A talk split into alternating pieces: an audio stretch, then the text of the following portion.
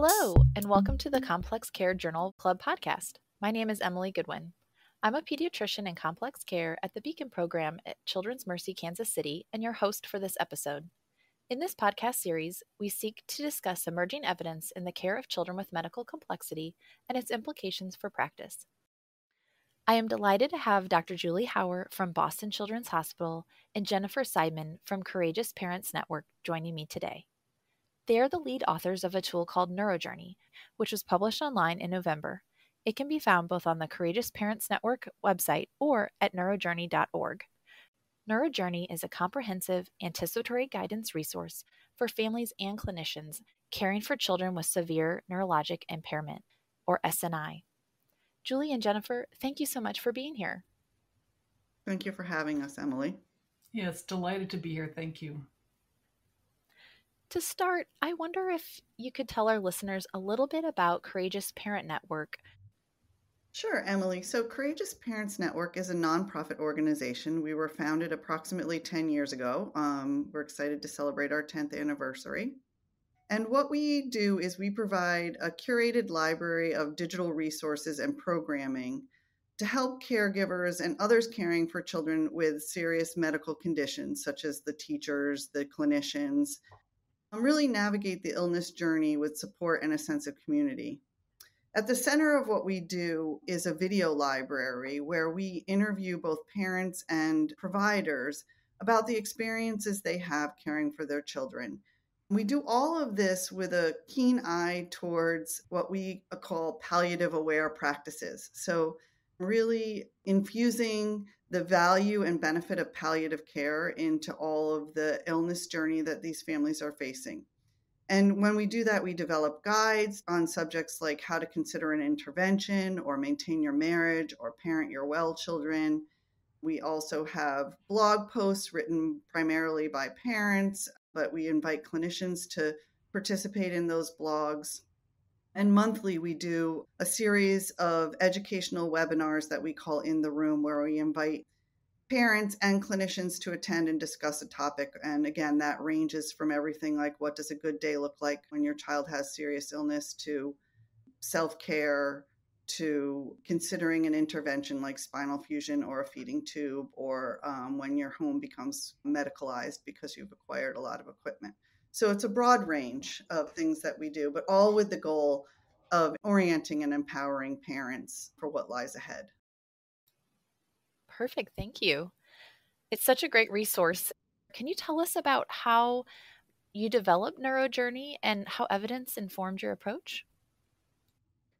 Back in 2021, we conducted some research from our users, so the parents and the providers who are part of our network.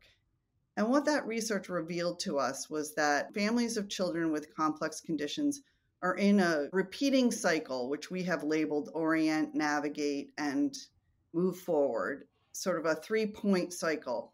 At CPN, what we were trying to figure out was what are those inflection points or things that occur in the family experience that kick them back into a need to orient and then re navigate before they can move forward again with the goal of sort of revamping our website to reflect that information. Simultaneously, we were approached by a pediatric palliative care physician at Cincinnati Children's Hospital. And she had been working with the DMD community to develop what she called the Journey Map alongside an organization called the Live Well Collaborative. And in our discussion, we loved the journey map that she was developing for DMD, and we loved that it pinpointed sort of those inflection points that we had been talking about at CPN. She asked, could we develop one for severe neurological impairment, which was the majority of the, the children that she was seeing in her practice? And it also happens to be, Emily, that that's my background. I had a son with an MPS disorder, and so I had lived that experience, and I understood uniquely sort of what was missing with regards to anticipatory guidance for families like my own. So we set off on this path to explore could we set up a tool for families that would provide anticipatory guidance. I'm going to uh, expand on one other aspect about evidence, and it fits with what Jennifer described in terms of what is learned from families and literature that has focused on the family experience. Two key parts for me that stand out are that families prefer earlier discussions and they prefer discussions occurring at times of stability. And so that was one aspect that was so important with this process or with the content that was developed or fits with this idea of a full arc um, so that it allows parents to reflect on things at times where it isn't urgent or where emotions are really intense.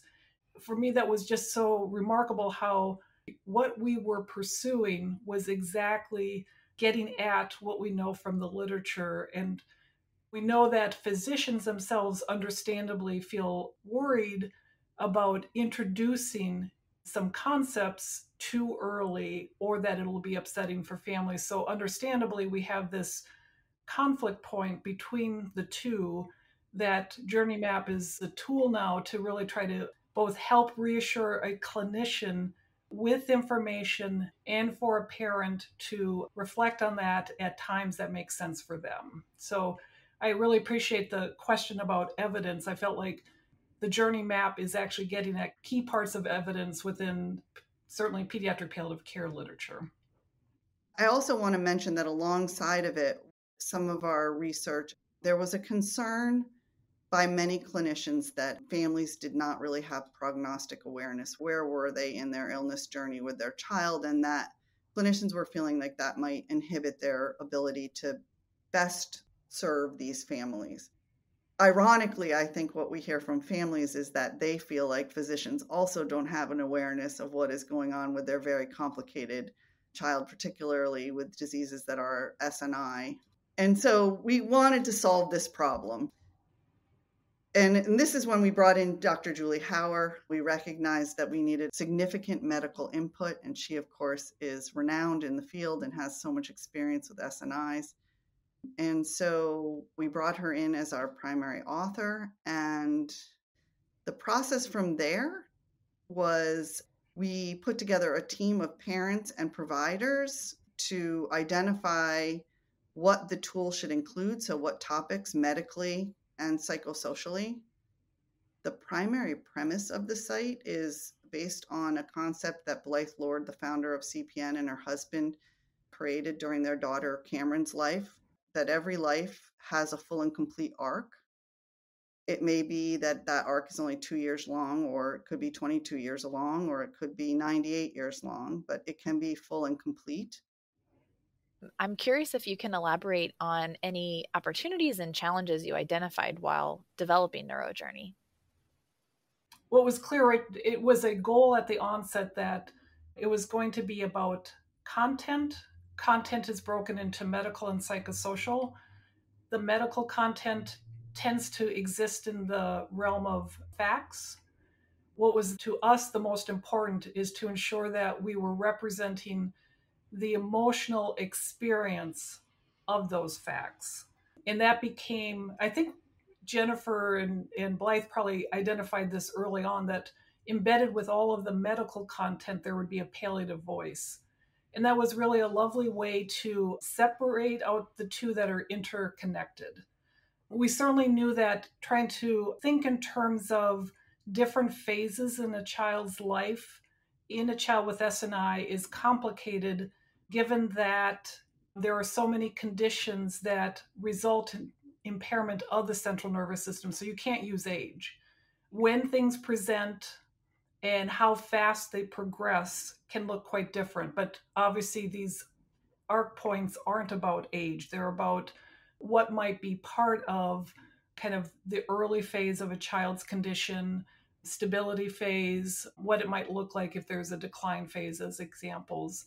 So it was challenging, but I have to say that in the team effort, it came out brilliantly in terms of being able to anticipate that feature in my child might be informing me. Emily, as Julia pointed out, obviously, since the range of SNIs is so great, one of the challenges we faced was the tool can't address every possible thing that might happen specifically to a child within their personal experience or their disease experience. We tried to be a little broader. And so that was a challenge. Also, as Julie pointed out, because you can't align the phases to time or age, was sort of assigning them to the phases that they're in. And those, there are four phases, and they are adapting to diagnosis, building strengths, adjusting to changes, and navigating decline. And so it was hard to get all of those phases in there or assign the medical topics to those phases. Part of the thing that helped us to accomplish the goal of how they fit so perfectly into the phases was we developed something called our companion text, which is illustrated in the tool by a heart. So it's wherever you see content preceded by a little heart icon. And this companion text really presents the palliative perspective and the family perspective of the lived experience. It was my experience with my son who experienced constipation as a result of his neurological impairment that I was going to a nutritionist and she was prescribing foods like prunes and things that would alleviate it um, through his digestive tract. And of course, my GI doctor was also addressing it by prescribing things like Miralax. But what was not happening in my world was somebody talking to me about how my son had become so neurologically impaired that really the signal to have a BM wasn't getting to where it had to be. And when you're living that experience, it's very complicated because your child is in distress, you're uncomfortable. And then in my particular case, I had an adult sized child that was wearing a diaper. So, this companion text that will appear next to the constipation section will acknowledge the realities of what that means. So, in this instance, it's acknowledging that it's difficult to change an adult sized child's diaper out in public, and then offering the parent some freedom it's okay to give your child a suppository so that you can take your other children to the mall if that makes it so that you're not anxiety ridden about this experience that you might have to have out in public. And so, what it does is it sort of validates the parents' feelings and it gives them the opportunity to understand the concept of constipation and how it's related to the brain a little bit better. And then also to be truthful as the parent, it makes the provider aware of these are the complications that a family may actually be thinking about when they're in that appointment asking you about constipation in their child. And so, what we hope is, even as it was hard to put all of the medical topics specifically into one of those four phases, that the companion text sort of brings that along I also want to say about the tool is that every chapter in the medical sections of the tool always relates how that topic, so that specific GI or endocrine or pulmonary, how it relates back to the brain. And there's always in the introduction paragraph of each section how that relates so that parents become aware of this and I think that's validating too because it's seeing the whole of the child that's in front of them that they see anyway. It's just giving them the language to understand it better. Yeah, for me, what you're pointing out, Jennifer, is that naming each component, medical content means we can name medical problems. We also recognize that localizing back to the altered nervous system helps validate for a parent why a problem can be modified, why it can be improved, but why it can't be fixed like we traditionally think of medical problems being managed. You know, even the term treatment, I think, can give that impression that it's a problem to treat and eliminate. So there is kind of a balance in the content of acknowledging approaches to management of each type of problem then it becomes a reflection point back to the providers involved with the child's care so that it's not dependent on somebody to necessarily think to mention that but a parent who's using the tool. It can be kind of a aha moment of reflection. And then again seeking the balance what more can be done to improve it um, one other part that kind of comes to my mind about content for parents is how on the clinician side, we're naturally wanting to avoid decline. We're naturally wanting to fix problems.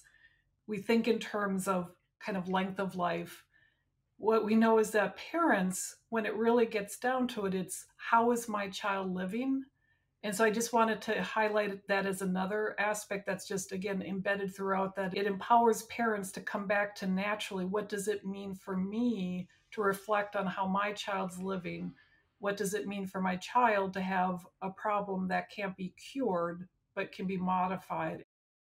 I love that each of you have pointed out that each child has a full and complete life arc, and that this tool, which is quite unique compared to many others, is very iterative. It's not age based or chronological, which, as a pediatrician, right, we have a lot of milestone based markers where we're supposed to give certain guidance. And children with disabilities or neurologic impairment or certain medical conditions may not follow that trajectory. There's certain physiologic events that happen at certain ages, right, like puberty. But the resources that have been out there previously just left a gap. And this really seems to fill a gap.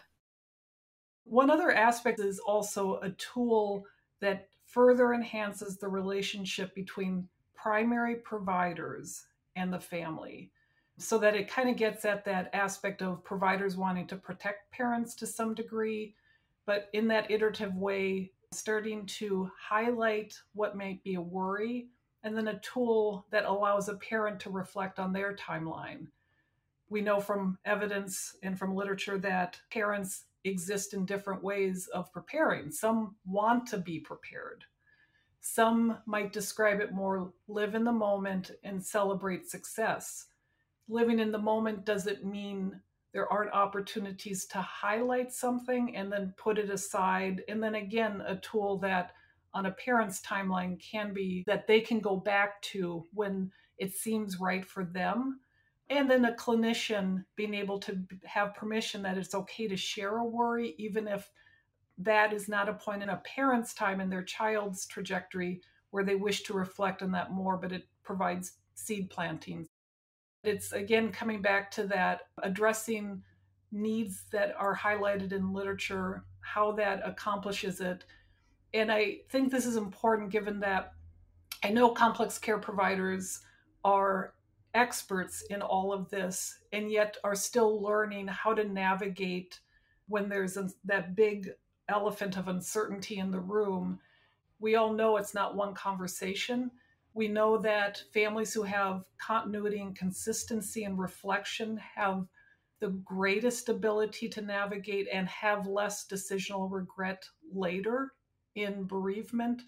And so I really view it as it empowers those primary palliative care skills that we know complex care physicians are seeking to develop while also working alongside specialists in pediatric palliative care and their interdisciplinary teams.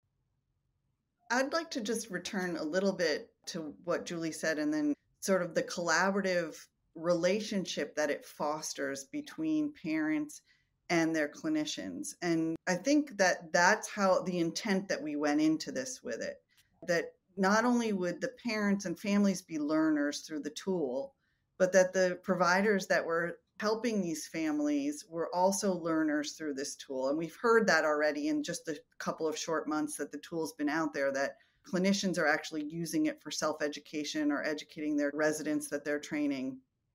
Also, we created opportunities within the tool for those shared experiences. So, actually, on every page, there is a share button. And so you can use that button to share specifically the content on that page.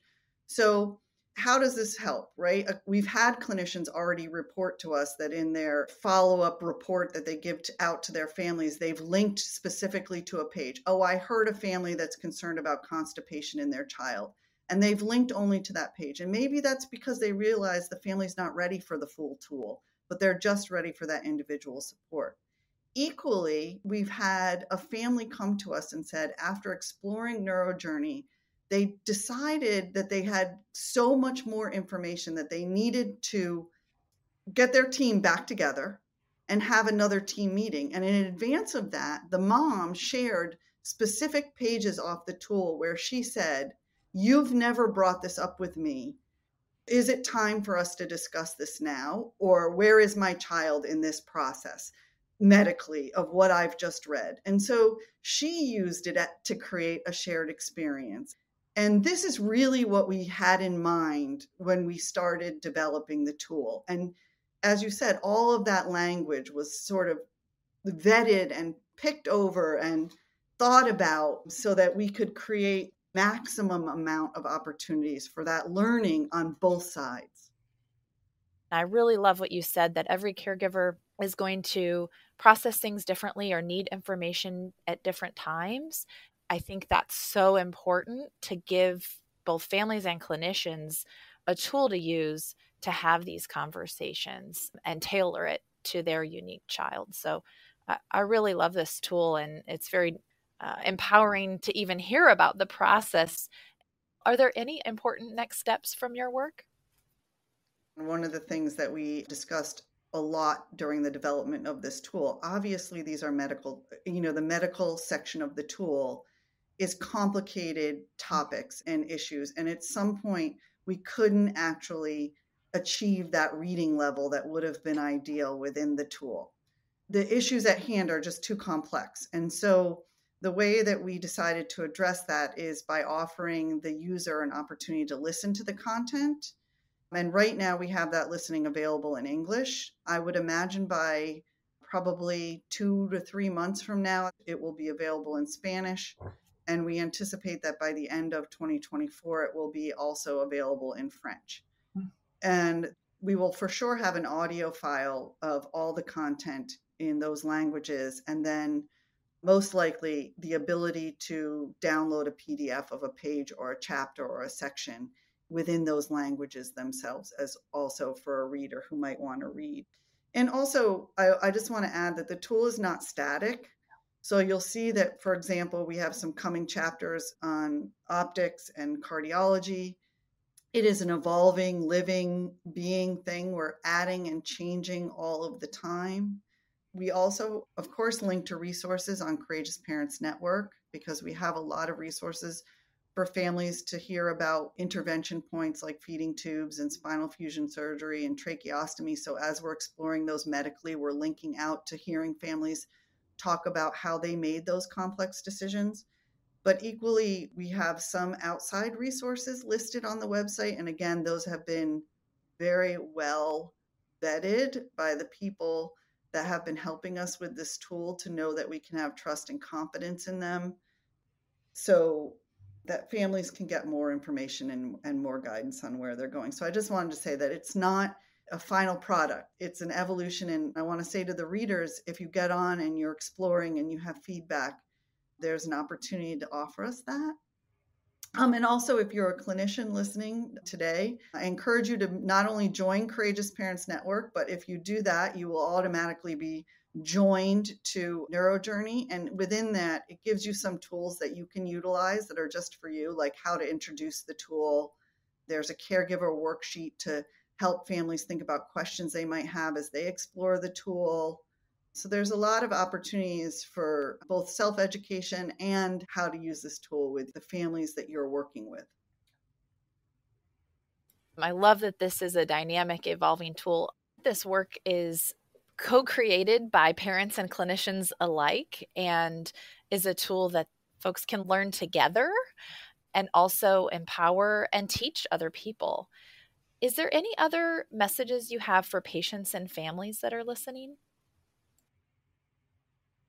One of the things that shines brightly, uh, particularly at NeuroJourney, is something that I tell families all the time, and and have really really appreciated working with Julie because I know it's helped me um, develop my own. But I say to families, you can develop your own internal palliative voice. You need the equipment to do it. You need to understand language like baseline and goals of care and things that clinicians talk about. But you have the capacity to have an internal palliative voice and it can guide you and that's part of what we try to do at CPN is empower parents to feel the authority to do this. But when you have a great relationship with a clinician or a provider, that's what I know from my own personal experiences. That's what helps the parent hone it the best. I mean, I know even in working with this tool with Julie over the last three years, even as I am a bereaved mom, my internal muscle for sort of thinking in a palliative aware way grew immensely over the last year. And also, a lot of what I experienced with my son and didn't know it was validated through this work. I can think in, in retrospect about, well, I don't really have decisional regret around that because actually, now that I know this information, that I was internally feeling it, I just didn't have the words to know how to express it. Working through this tool and working with Julie in particular sort of built all of that for me. So I would say to families, like we've had families say, I just want to go in and read the companion text. Fine, just read the companion text. Build that muscle until you're ready for the rest of it. And I'll speak from the clinician standpoint. The first thing is Jennifer knows this that, uh, not surprisingly, the joy in working on it was the joy in working with Jennifer. We did not know each other before this. We both continue to learn from each other and, and each other meaning both as individuals but also the space we exist within you know being a clinician a parent. I know that this is an expert area of complex care is relational aspects with families. I also know that in medical complexity in, in sni specifically is there are so many tasks for clinicians to attend to and time is always a factor. And understandably and clinicians in complex care are just amazing in terms of the relational emotional um, kind of engagement and the commitment. And i imagine there still exists the challenge of how to build that into my busy practice. And how does one carve out time for that? So that it's not a tack on it's how do we intentionally create where this is a normative part and when does that occur? Obviously it's both individualized but there's a system level. So uh, for the listeners i believe that this tool has an opportunity to think from a quality improvement um, aspect. And there are ways not solving everything but starting with a basic level of a team looking at well how do we do that? How do we make those decisions? And then asking the question in complex care how do we address anticipatory guidance when there's not an easy trajectory we have been hosting office hours to help clinicians learn about the tool and how to engage with the tool. And we're looking to hear as julie said how can we learn from what the needs are within the cl- clinician community to make the tool meet those needs. And we at cpn engage in partnerships around research a lot as an opportunity to bring the lived family perspective to research. And so we want to engage all the time with people who are interested in exploring this a little bit more with us. Thanks so much for your time, Julie and Jennifer, and thank you to you and your team for advancing the field of complex care. Thank you, Emily, for having us here today. It was great to be able to speak with you. Yeah, this was wonderful. And much appreciated. Thank you, and thanks for listening to the Complex Care Journal Club podcast. We aim to highlight research that has the potential to be practice changing, that values patient and family engagement, is relevant across disciplines and diagnosis, and uses high quality or novel research methods. We invite you to join the conversation by suggesting an article you would like to see discussed in this podcast using the form provided on the Open Pediatrics YouTube channel. Thank you again for joining us.